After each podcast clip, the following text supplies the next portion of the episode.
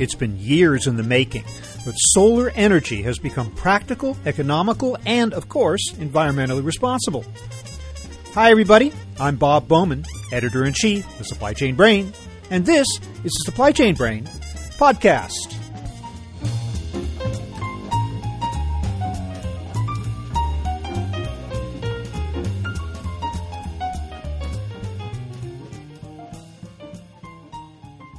Solar energy has been with us in one form or another for a long time, but was often relegated to niche applications, thought to be too expensive or considered by many to be new age pie in the sky.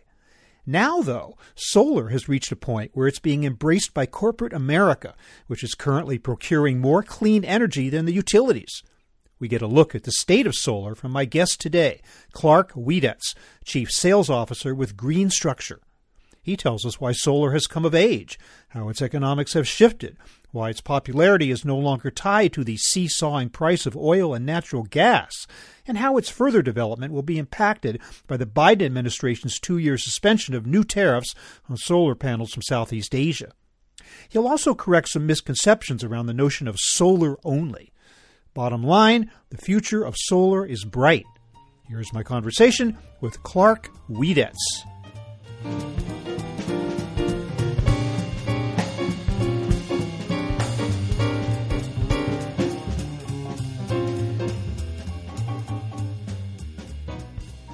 Clark Wiedetz, welcome to the show.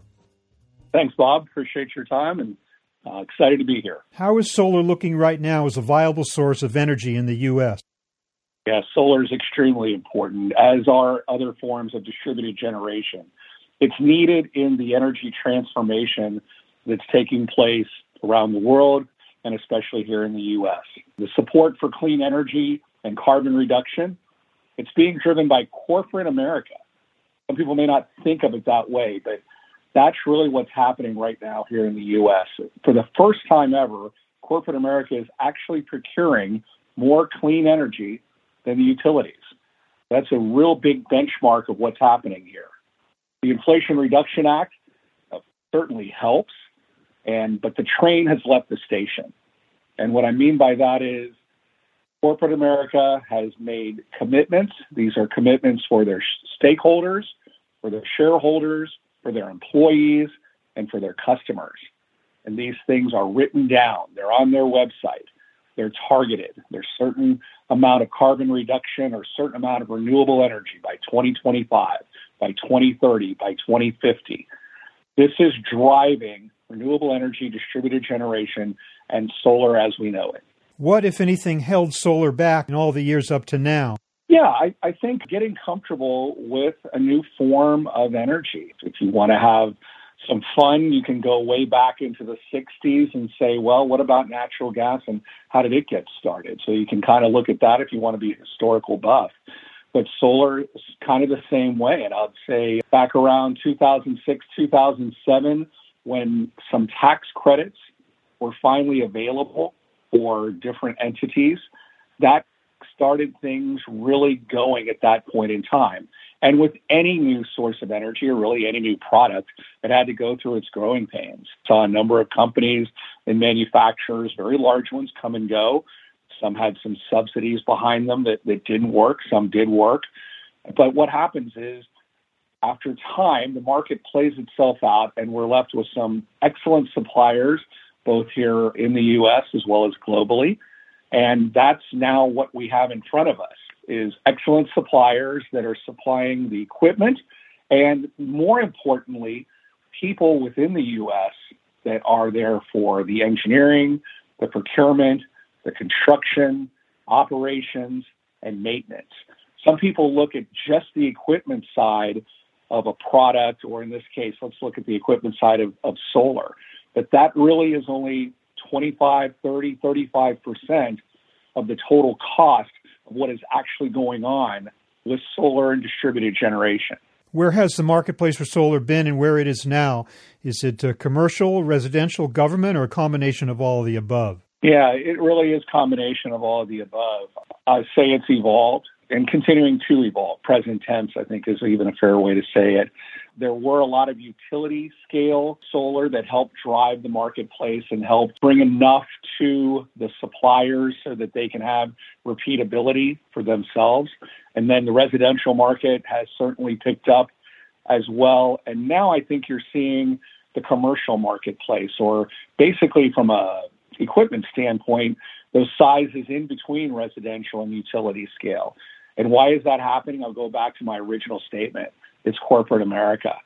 Corporate America has decided within the last two to three years, I'll say really increased in the last two to three years, that they are going to be dedicated towards carbon reduction, sustainability, ESG targets. Think about the number of organizations that have hired chief sustainability officers just in the last two to three years. Those chief sustainability officers, they report to the CEOs, CFOs, and chief strategy officers. Why is that? Because of the transformational nature of what energy is within a business. And what I mean by that is not just the cost of energy, but also the fact that it needs to be clean. And it needs to be clean because their employees want it, their customers want it, and their stakeholders, their shareholders also want it. So by those three factors combined, they are driving this for the presidents and CEOs to say, we got to make this happen now.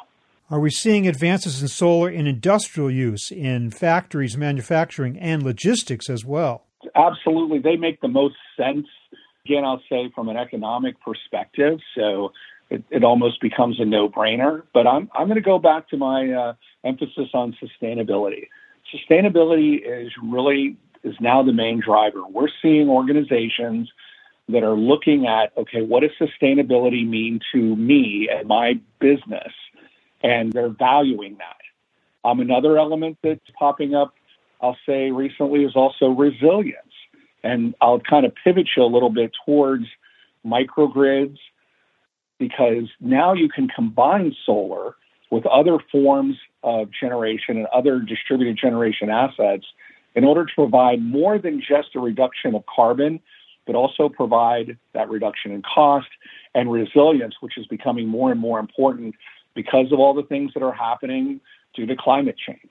What has been the impact of the U.S. China trade war on the development of solar? Well, admittedly, it was an issue it was an issue there for a few months, and that that caused a, a stoppage actually in in a lot of the work that was going on here in the U.S. for a few months, and we'll probably see that in the year-end numbers because we're we're going to lose a few months of construction.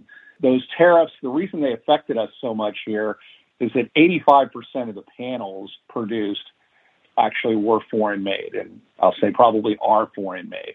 Now, one can argue the point that, well, we need to have more made here in the U.S. And I, I won't get into you know, a point of view on that argument, but I'll, I will make the point that remember, solar panels are about 25% of the revenue or of the cost of the entire system.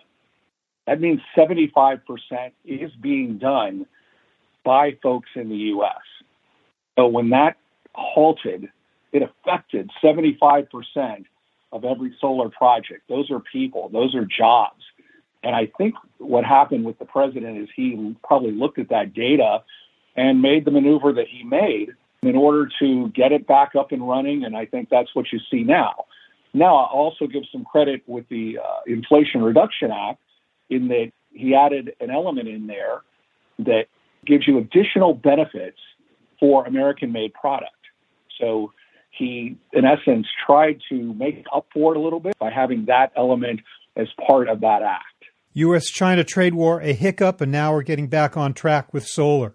Would you call that a fair characterization? That's a very good way to say it, yes. It definitely was an issue for a few months, but it looks like we're on full recovery at this point. And now, with the addition of the Inflation Reduction Act, I know we're going to talk about that in a minute, but uh, that really has led us to the what we're seeing in front of us, which is a huge increase in the potential for more and more systems. So, what is a microgrid? Sure, excellent question. So, it is a combination of distributed generation assets to provide a number of different outputs for the for an organization. So, It can be simply cost savings, but more importantly, it's used to reduce the carbon footprint of the organization and also to potentially provide resilience. Depending upon the capabilities of the microgrid, it can also help with bill optimization. It can also provide power quality increase. It can also help with the electrification of a building itself. That's the beauty of having a microgrid versus just solar in that the opportunity for additional benefits is prevalent because you have smart controls basically dispatching different distributed generation assets when it makes the most advantage for the end use client or for the system. So, your use of solar can depend on numerous factors time of year, geography, cost, and the like? Yeah, you pretty much hit it right. Uh, think about it from okay, now you're a company and you say, I want to reduce my carbon footprint. Okay, let's do that. So, I have solar there to do it. I want to use my solar all the time. I want to use it as much as possible, and I will. And then I have a battery storage system that is there. My battery storage system can do a number of things. It can help me with uh, cost cost containment, if for peak shaving or for demand response. And then you may have a generator there as well, which somebody might say, well, that's carbon. Yes, it is, but that generator is there for resilience, and resilience keeps everything going. On top of that, let's say the utility goes down for a while, you can use the battery immediately, then solar, and then go with your generator in order to keep your line running or to keep whatever it is that you're producing as an organization. This is all done with a smart control system. And doesn't that sound a lot more beneficial to any organization than just having solar? Michael suggests small. Are microgrids user specific or can they be shared among multiple users today? That is an excellent question. I'd say today they're user specific. There's a lot of folks that are looking at potentially different applications and looking at what the evolution should be. But the most common applications today are behind the meter, it's what it would be called, and user specific to that organization. Can solar users sell their power back into the grid? That takes you into a situation where you might want to look at an organization like Green Structure. I'll, I'll say that from our perspective because you're going to need somebody that has the expertise to help figure out what is the best usage of the power that is being produced at the local location based on what it is you need as an organization. So, number one, is it to keep running whatever I do or whatever I'm making or whatever the power is serving at that location? Number one. Number two, do I want it to be clean? If the answer is yes, then that's the next part to do. Number three is do I want to have the option of doing what you just asked me, which is contributing to the grid as well? And is there an economic benefit for a party or maybe for multiple parties in order to do that? So, really, you're going to need an energy expert to help with an evaluation like that. So are you saying that solar only is as a concept is impractical, not possible to achieve? No, no, no. I, I don't want to go there. What I do want to say is that that with a microgrid, you have so many more advantages than just solar only. Nothing wrong with solar only. Matter of fact, that is what has grown up to this point in time. But now what you've got available because of smart technology to take it past that and have multiple distributed generation assets to provide you, which is so much more than just sustainability services. You've got bill optimization, resilience, power quality, electrification, EV charging. You've got all of these things now that are part of our everyday life that we need. And you can do that by having advanced technology, which is just more than solar only or inclusive of solar only. Maybe that's the way to say it. So, has the development of solar achieved enough momentum so that it's no longer depends entirely on the price of oil going up or down as to whether it's going to progress?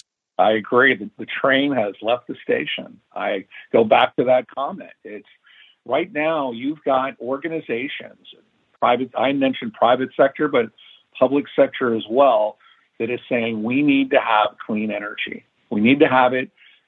Everybody I'm going to say everybody, I use that figuratively, but many, many stakeholders, shareholders, employees, customers, they want it, they're demanding it. They're demanding it to do business with them. And therefore, The organizations have to have it. And if you look at solar, it's the easiest technology, in essence, to deploy. You're putting it on roofs. You're using it as a carport for covered parking or to cover your EV chargers as we move into more and more electric vehicles. These logical applications are right in front of us and they're being implemented now. Are there more advances in technology in solar that are needed in order to make it fulfill its full promise, whether in storage or anything else of the sort? I think you're going to see future advances in storage. That's that's just the evolution of what's going on um, with the battery storage industry and how it's evolving. Again, do we compare it directly to solar? I don't know. Tough call, but I'll say that it hasn't been as cost competitive as it's starting to be now. So if we correlate that to when did solar become much more cost competitive, it was probably a decade ago. So maybe one could make that analogy. But does it need to happen? Does there need to be more improvements? I would say I don't know that there does need to be more improvements. It's here right now for us, and we are able to produce power that is competitive in most states, not all, but most states, maybe greater than 50%. And most importantly, it's driving down the carbon footprint and driving sustainability, which has value. Three years ago, that term has value was definitely very, very debatable. Now it's not debatable anymore. There are renewable energy certificates that are procured, that are uh, received because of these systems that are put in place. They have a value attached to them. That value is going to continue to increase. So on site generation is here. It's here for right now. And organizations are starting to realize that and they're doing something about it. Well, it's very encouraging to hear. Clark Wiedetz of Green Structure, I want to thank you so much for bringing us up to date on the progress and promise of solar energy. Thanks very much for being with me. Thank you, Bob. Appreciate your time.